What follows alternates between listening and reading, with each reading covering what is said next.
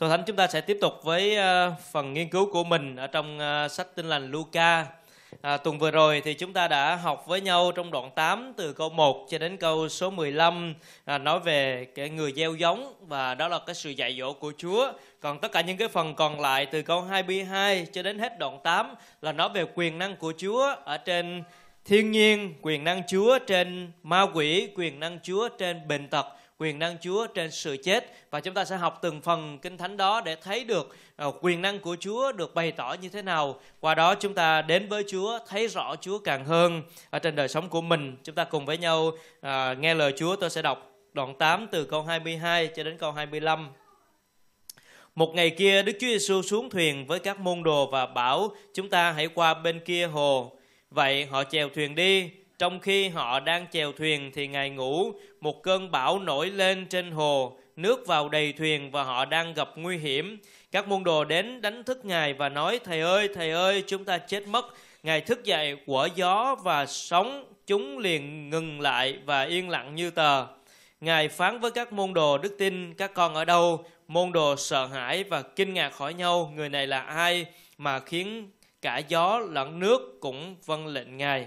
À, đây là một câu chuyện rất là quen thuộc à, với mỗi chúng ta.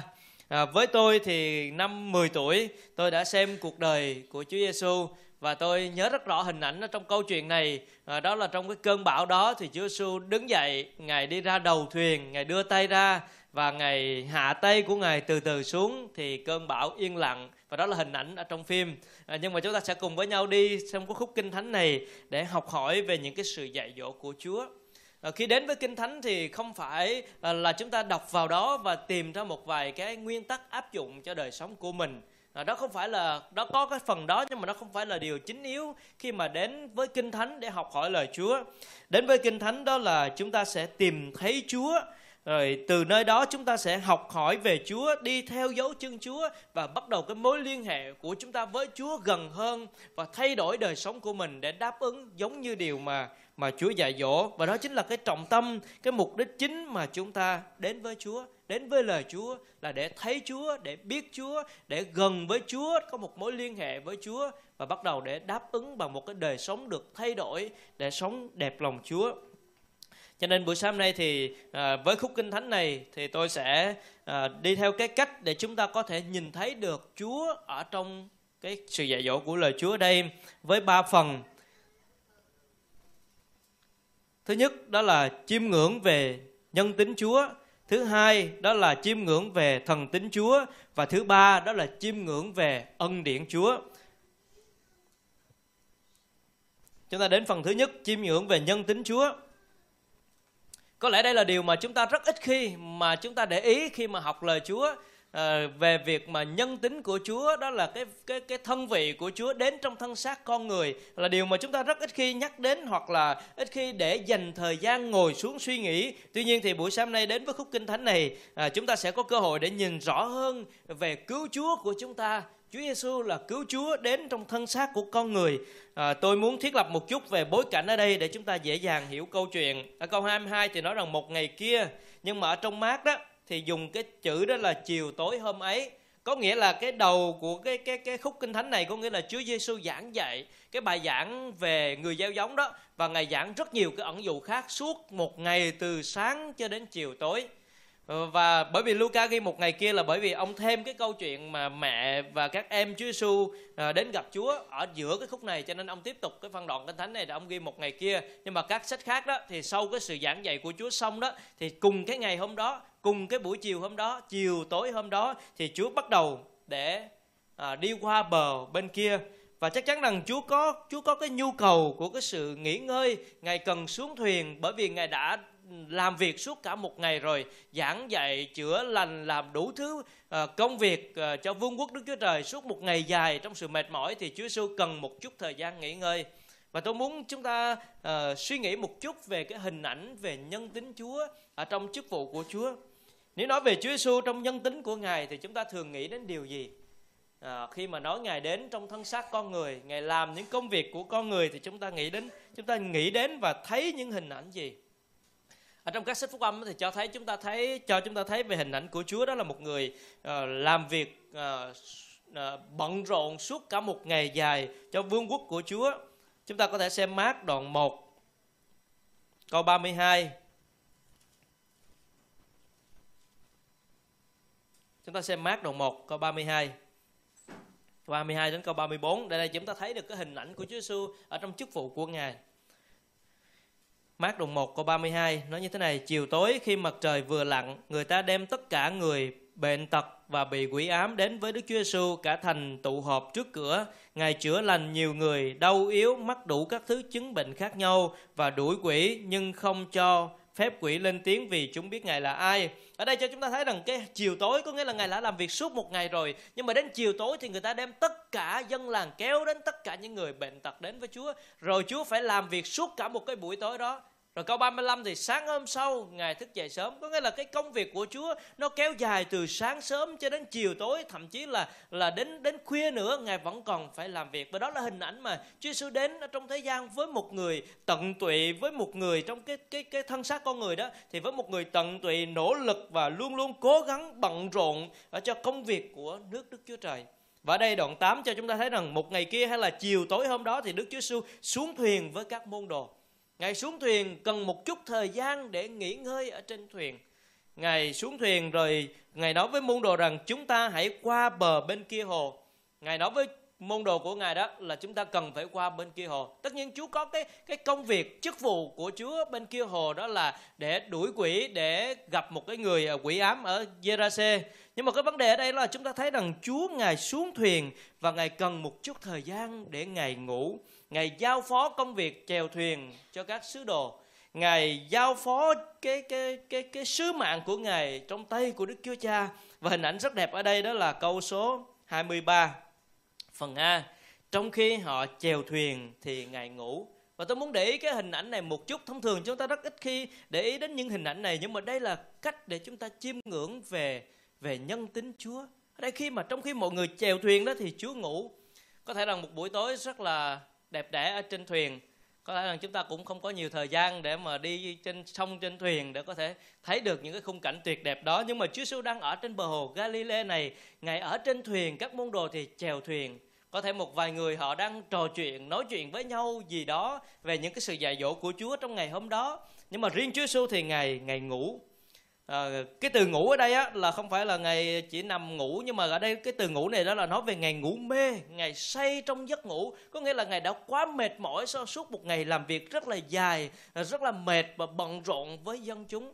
Mình thấy đó là hình ảnh thường xuyên thấy. Chúa Giêsu dường như không có thời gian thậm chí là không có thời gian nghỉ trưa ăn trưa ngày làm việc suốt cả một ngày đến tối ngày mệt mỏi và ngày cần có một thời gian để nghỉ ngơi thì cách mà Chúa dùng thời gian để nghỉ ngơi đó là Ngài phải lên thuyền qua bờ bên kia. Bởi vì nếu Ngài ở bên bờ hồ, bờ hồ bên này người ta cũng sẽ đem tiếp những người bệnh tật nan đề đến để cần sự giúp đỡ của Chúa. Cho nên Ngài cần một thời gian nghỉ ngơi thì Ngài lên thuyền giao phó tất cả mọi việc cho các môn đồ chèo thuyền qua bờ bên kia. Và trong cái lúc mọi, mọi người đi thì Chúa Giêsu ngủ. Và đây là hình ảnh để chúng ta có thể nhìn thấy chiêm ngưỡng được cái sự tuyệt đẹp của nhân tính Chúa Ngài ngủ bởi vì Ngài đã nỗ lực, Ngài đã cố gắng, Ngài đã dùng hết sức lực của Ngài để đến với nhân loại này. Và tất cả những điều đó để giúp cho chúng ta đến với với một cái điều mà chúng ta phải hiểu một điều đó là cái đấng đang nằm ngủ ở trên thuyền đó chính là một Đức Chúa Trời vĩ đại. Là một Đức Chúa Trời mà Kinh Thánh nói rằng Ngài không hề nhắm mắt cũng không buồn ngủ. Đấng gìn giữ chúng ta không bao giờ nhắm mắt, không bao giờ buồn ngủ, không bao giờ mệt mỏi, không bao giờ đuối sức nhưng mà sao trong hình ảnh của Chúa Giêsu ở đây đó là ngày ngày vì chúng ta ngày đến trong thân xác con người, ngày trải qua tất cả những cảm xúc của con người và ngày sống với một cái thân thể như chúng ta và ngày có cái sự mệt mỏi của đời sống và ngày cần phải được nghỉ ngơi. Và Đức Chúa Trời đấng tạo hóa đó, đấng vĩ đại lớn lao quyền năng đó nhưng mà cần phải ngủ là bởi vì ngày đến bởi vì ngày đến vì chúng ta. Ngài làm việc vì chúng ta, Ngài yêu chúng ta và Ngài hy sinh thời gian, hy sinh sức lực của Ngài vì chúng ta. Và trong nhân tính trọn vẹn của Chúa đó thì Ngài ngủ ở trong cái phần thân xác của Ngài. Ngài cần có thời gian để nghỉ ngơi. Không phải là chỉ nằm ngủ để thử các môn đồ đâu. Nhưng mà Ngài mệt mỏi suốt một ngày làm việc dài.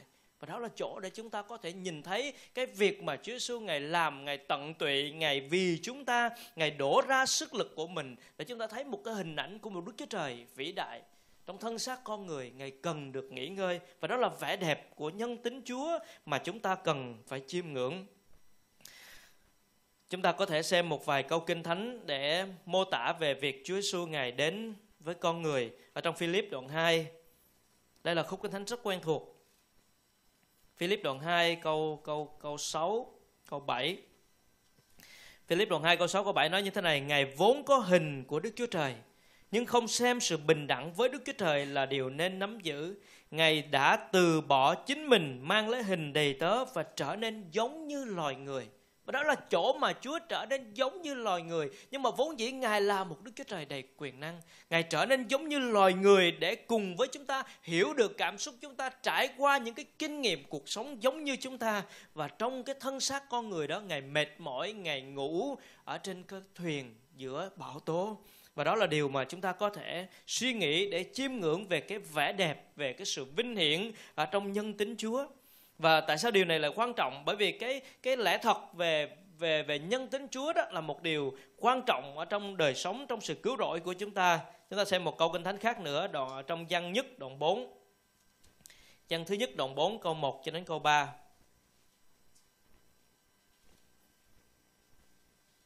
Văn nhất đoạn 4 câu 1 cho đến câu 3 tôi đọc ở đây. Thưa anh em yêu dấu, đừng tin tất cả các thần linh, nhưng hãy thử xem các thần linh đó có phải đến từ Đức Chúa Trời không, vì có nhiều kẻ tiên tri giả đã xuất hiện trong thế gian. Bởi điều này anh em biết đấng à, biết thánh linh của Đức Chúa Trời, thần linh nào thừa nhận đấng Christ jesus đã đến trong thân xác thì thần linh đó đến từ Đức Chúa Trời. Thần linh nào không thừa nhận như thế về Đức Chúa Giêsu thì không phải đến từ Đức Chúa Trời, đó là thần linh của kẻ chống đấng Christ mà anh em à, nghe nói sắp đến và bây giờ đã ở trong thế gian rồi.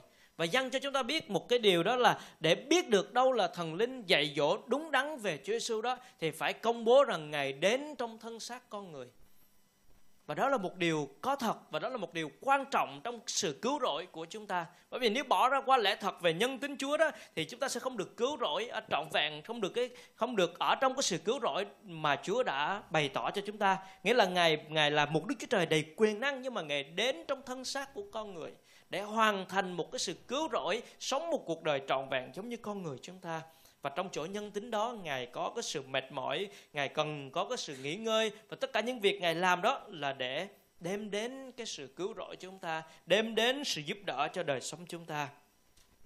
Và lẽ thật về nhân tính Chúa là điều mà chúng ta cần học hỏi cần chiêm ngưỡng một cái vẻ đẹp của một Đức Chúa Trời đầy uy nghi, đầy vĩ đại, cao cả đến với con người, ở giữa con người, sống với con người. Ngài trải qua những cái cảm xúc, nhu cầu của con người những chỗ khác thì đói khát giận khóc những cái hình ảnh đó đều được mô tả ở trong Chúa Giêsu và đây thì ngày ngủ và chúng ta thấy được cái hình ảnh đó để cảm ơn Chúa về cái vẻ đẹp của Ngài, cảm ơn Chúa về cái sự tình yêu của Ngài, sự hy sinh của Ngài đến thế gian vì mọi đời sống của chúng ta. À, chúng ta sẽ đến với điều thứ hai à, để nói à, nói thêm nữa để chúng ta có thể thấy được cái điều thứ hai đó là chiêm ngưỡng về thần tính Chúa. Câu số 23 phần B Một cơn bão nổi lên trên hồ, nước vào đầy thuyền, họ đang gặp và họ đang gặp nguy hiểm. Ở đây nói rằng trong khi Chúa Giêsu ngủ thì điều gì xảy ra? Đó là một cơn bão nổi lên trên hồ, nước vào đầy thuyền và họ đang gặp nguy hiểm. À, tôi giải thích một chút về hồ Galilee ở đây để chúng ta biết ở đây gọi là biển hồ Galilee nhưng mà nó nhỏ thôi, à, không có lớn. Và đây là một cái biển hồ rất là ừ, có thể nói là thấp so với uh, mặt nước biển và có thể nói là một nơi thấp nhất trên thế giới. Bởi vì cái cái mặt nước uh, cái biển hồ này đó nó nằm khoảng uh, thấp hơn mặt nước biển khoảng 200 mét. Và ở xung quanh đó biển hồ Galilee đó thì đầy cái đồi núi xung quanh đó cho nên uh, hồ Galilee nằm giữa những cái cái cái đồi núi đó và giống như một cái lòng chảo hay là một cái đáy tô vậy. Cho nên khi mà cơn bão nó ập xuống đó là nó sẽ xoay chuyển chung quanh cái hồ đó hồ rất nhỏ. Cho nên không thoát ra được và làm cho cái những cái người đánh cá hay là những người đi thuyền trên hồ Galilee rất là nguy hiểm. Và chỉ cần một cơn bão lớn nổi lên thì vài phút thôi thì có thể nhấn chìm tất cả mọi thứ ở trên cái biển hồ Galilee đó. Cho nên cái mức độ nguy hiểm ở biển hồ Galilee rất là rất lớn và vì vậy cho nên cái cái chỗ họ đi đó, họ bắt đầu đi qua trong cái việc chèo thuyền đó thì thời tiết bình thường, không có vấn đề xảy ra. Nhưng mà sau khi họ đang đi đó, Chúa đang ngủ đó thì một cơn bão nổi lên. Matthew thì ghi cái chữ đó là là thình lình. Có nghĩa là cái cơn bão nó bất ngờ, không có cái sự báo hiệu nào trước cả. Bất ngờ, thình lình nổi lên một cách ngay tức thì như vậy. Và chỉ có vài phút thôi thì làm cho cả một cái đoàn người trao đảo. Và đây mình biết đây là ai? Đây là những cái môn đồ của Chúa và trong đó ít nhất cũng phải là uh, một nửa trong các sứ đồ của Chúa là những người chài lưới là những người đánh cá tại biển Galilee luôn là người rất là quen thuộc với hồ Galilee nhưng họ không đối diện nổi với với cái cơn cơn bão đang đang nguy hiểm này. À, để trước khi nói tiếp về nhân tính Chúa thần tính Chúa thì tôi muốn có một cái bài học để liên hệ để cho chúng ta ở đây để chúng ta thấy trong cái hành trình theo Chúa của mình. Cái câu 22 đó là Chúa nói rằng hãy đi qua bờ hồ bên kia. Rồi Chúa xuống thuyền, các môn đồ đi theo Ngài. Ờ, nhưng mà cái cơn bão vẫn nổi lên ngay cái chỗ mà họ nghe lời Chúa. Họ vâng lời Chúa, họ đi theo Chúa. Cái sóng gió, cái bão tố vẫn nổi lên ở trên thuyền. Điều này cho chúng ta một cái liên hệ cho đời sống cá nhân của mình.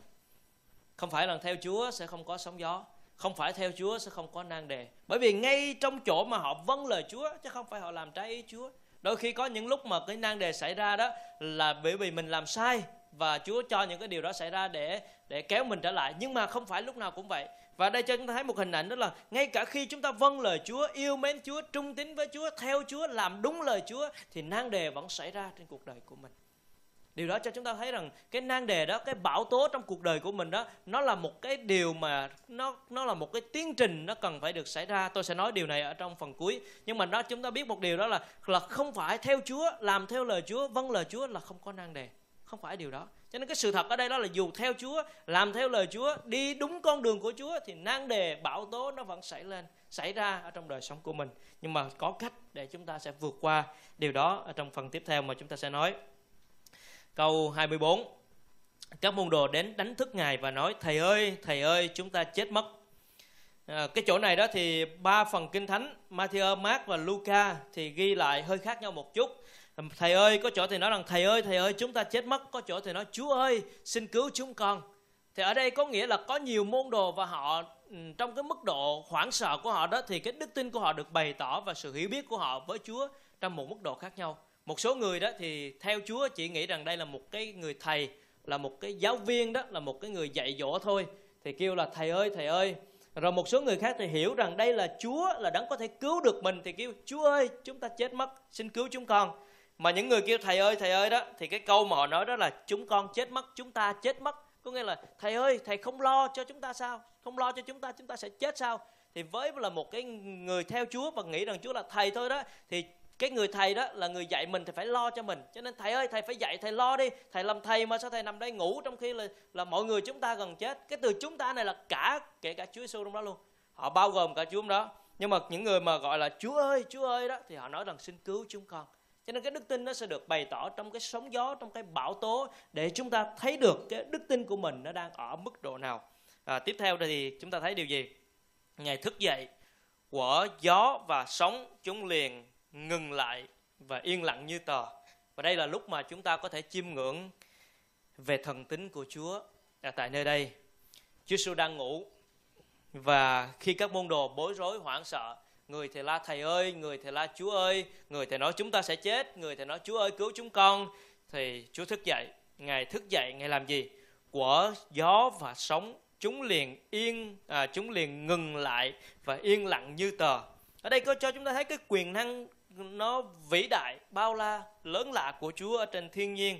Ngày của cái từ quả này đó là nói về một cái ờ, đối tượng, có nghĩa là mình quở cho một cái đối tượng nào có thể nghe được, hoặc là cái người lớn hơn quở trách cái người nhỏ hơn.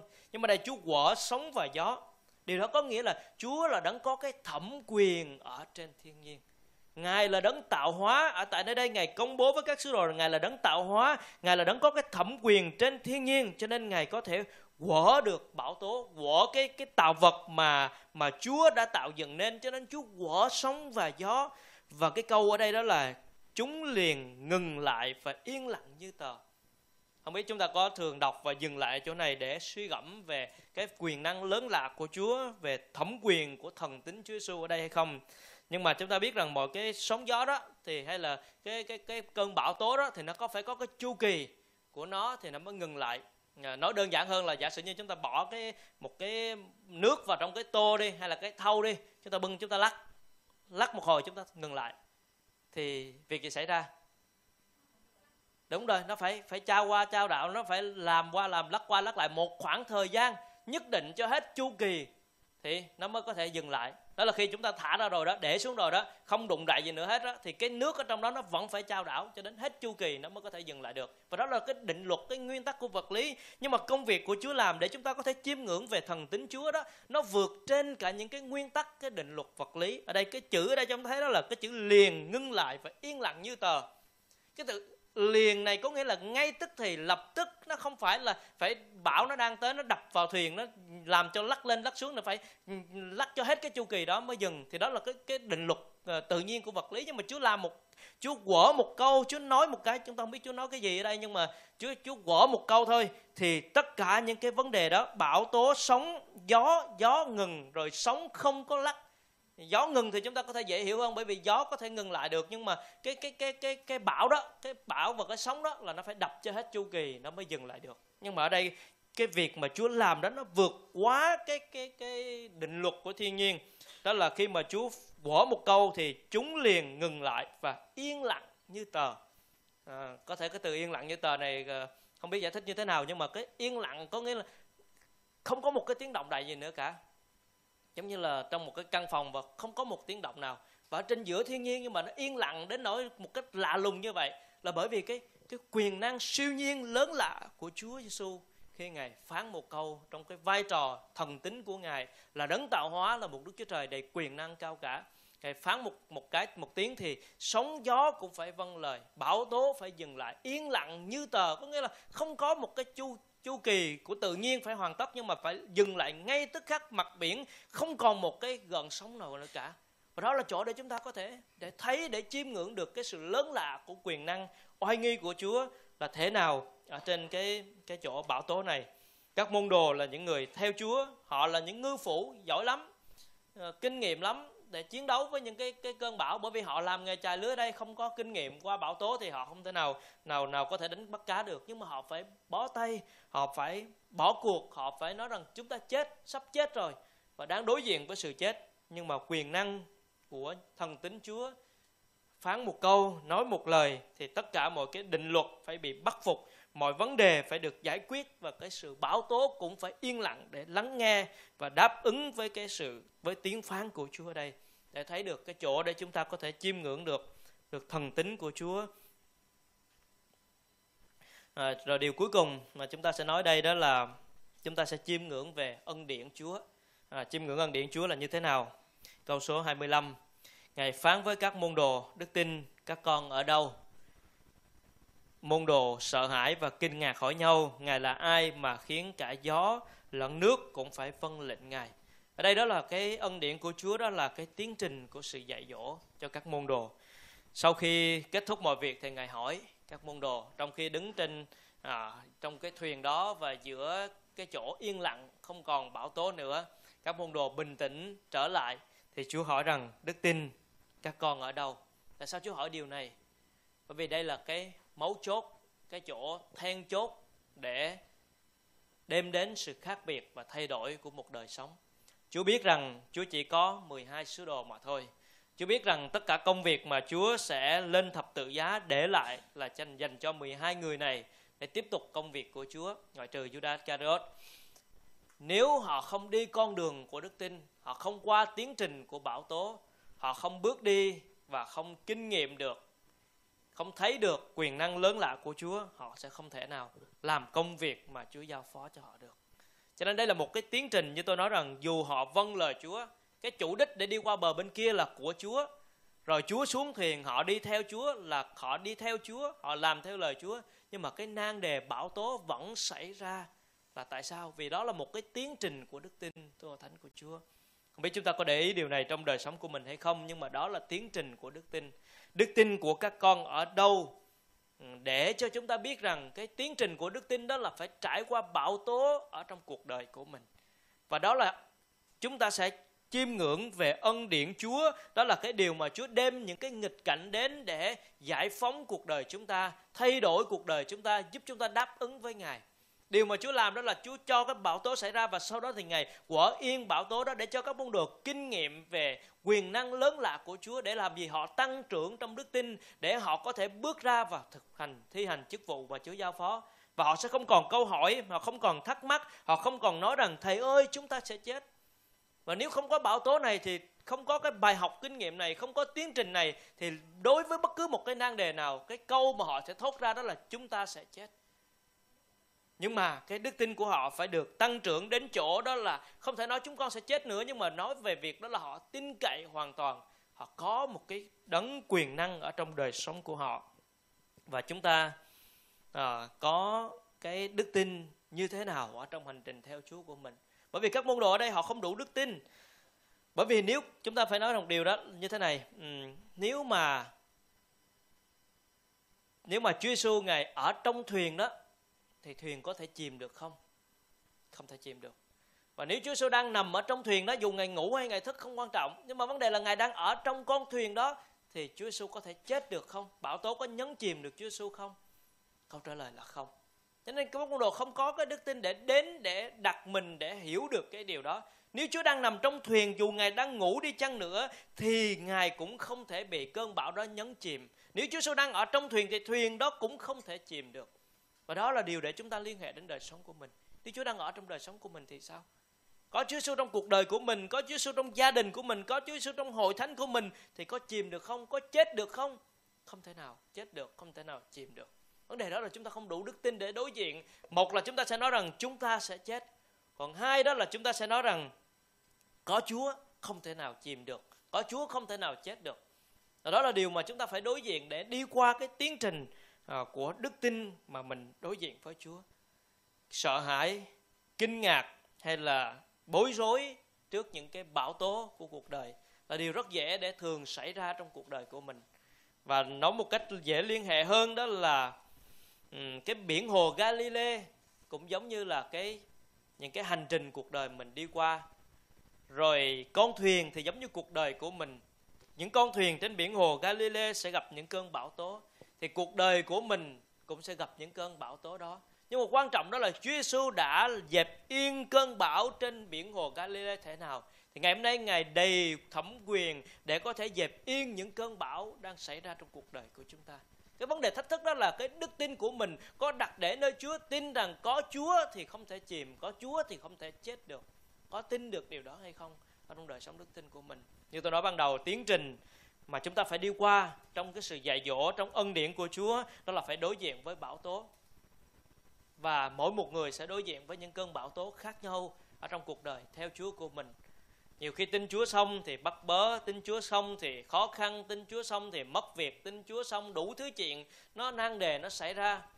Làm thế nào? Nói với Chúa rằng, có Chúa trong cuộc đời con rồi. Chúa Giêsu đang ở trong cuộc đời con rồi. Mất việc, khó khăn, bệnh tật cũng không thể chìm không thể nhấn chìm đức tin này được.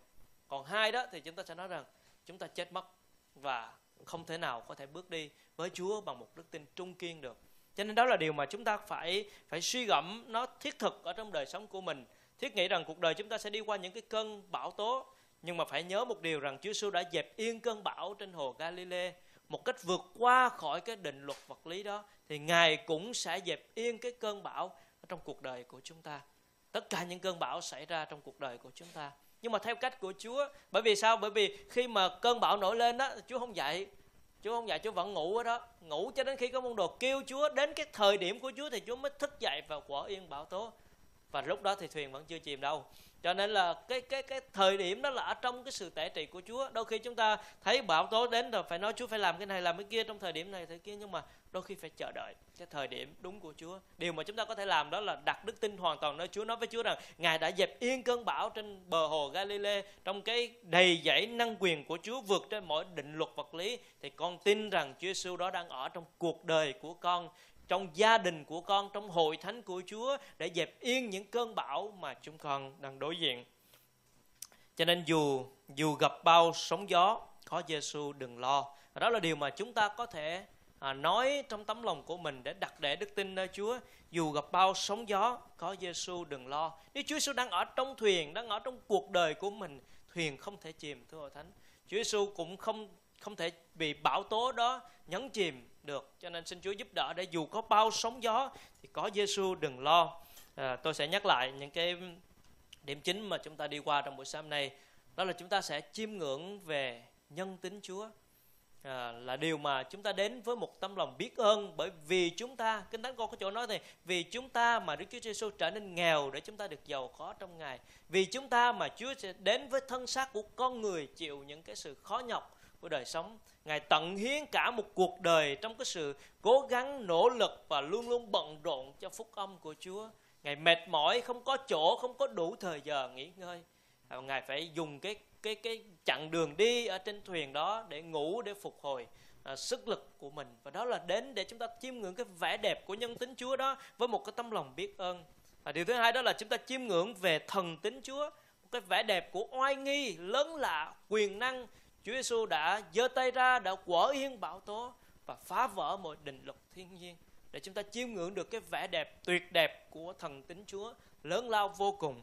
Và thì thứ ba đó là chúng ta chiêm ngưỡng về ân điển Chúa. Là gì? Đó là một cái tiến trình của sự dạy dỗ để dẫn chúng ta từ chỗ đó là có nhiều tiến trình, đó là từ chỗ không có đức tin cho đến có ít đức tin, cho đến chỗ chúng ta có thể mạnh mẽ trong đức tin và phải đến cái chỗ mà nếu Chúa, nếu mà chúng ta muốn dịch chuyển để phục vụ Chúa, làm việc này, việc kia cho Chúa thì phải đi cái tiến trình đó, cái trong, đi trong ân điển của Chúa. Nếu không thì chúng ta không học được những cái bài học của đức tin để có thể vượt qua. Từ cái chỗ không có đức tin đến chỗ ít đức tin cho đến chỗ vững mạnh trong đức tin thì mới có thể phục vụ Chúa được. Và các sứ đồ đã đi con đường đó. Chúng ta cũng phải đi con đường đó. Đó là cái tiến trình của ân điển trong cái sự dạy dỗ của ngài để giúp chúng ta có thể tôi luyện chính mình, rèn luyện chính mình và làm cho cái đức tin của chúng ta mạnh mẽ ở nơi Chúa. Và hãy nhớ rằng, có Chúa ở trong cuộc đời của mình. Không thể chìm, thuyền không thể chìm, chúng ta không thể chết được. Có Chúa trong gia đình, có Chúa trong hội thánh. Chúa Giêsu đã dẹp yên bão tố trên bờ hồ Galilee thế nào? Thì tất cả những cơn bão mà chúng ta đi qua Chúa Giêsu ngài cũng sẽ dẹp yên, làm cho nó yên lặng như tờ. Chúng ta sẽ đến với Chúa trong buổi sáng này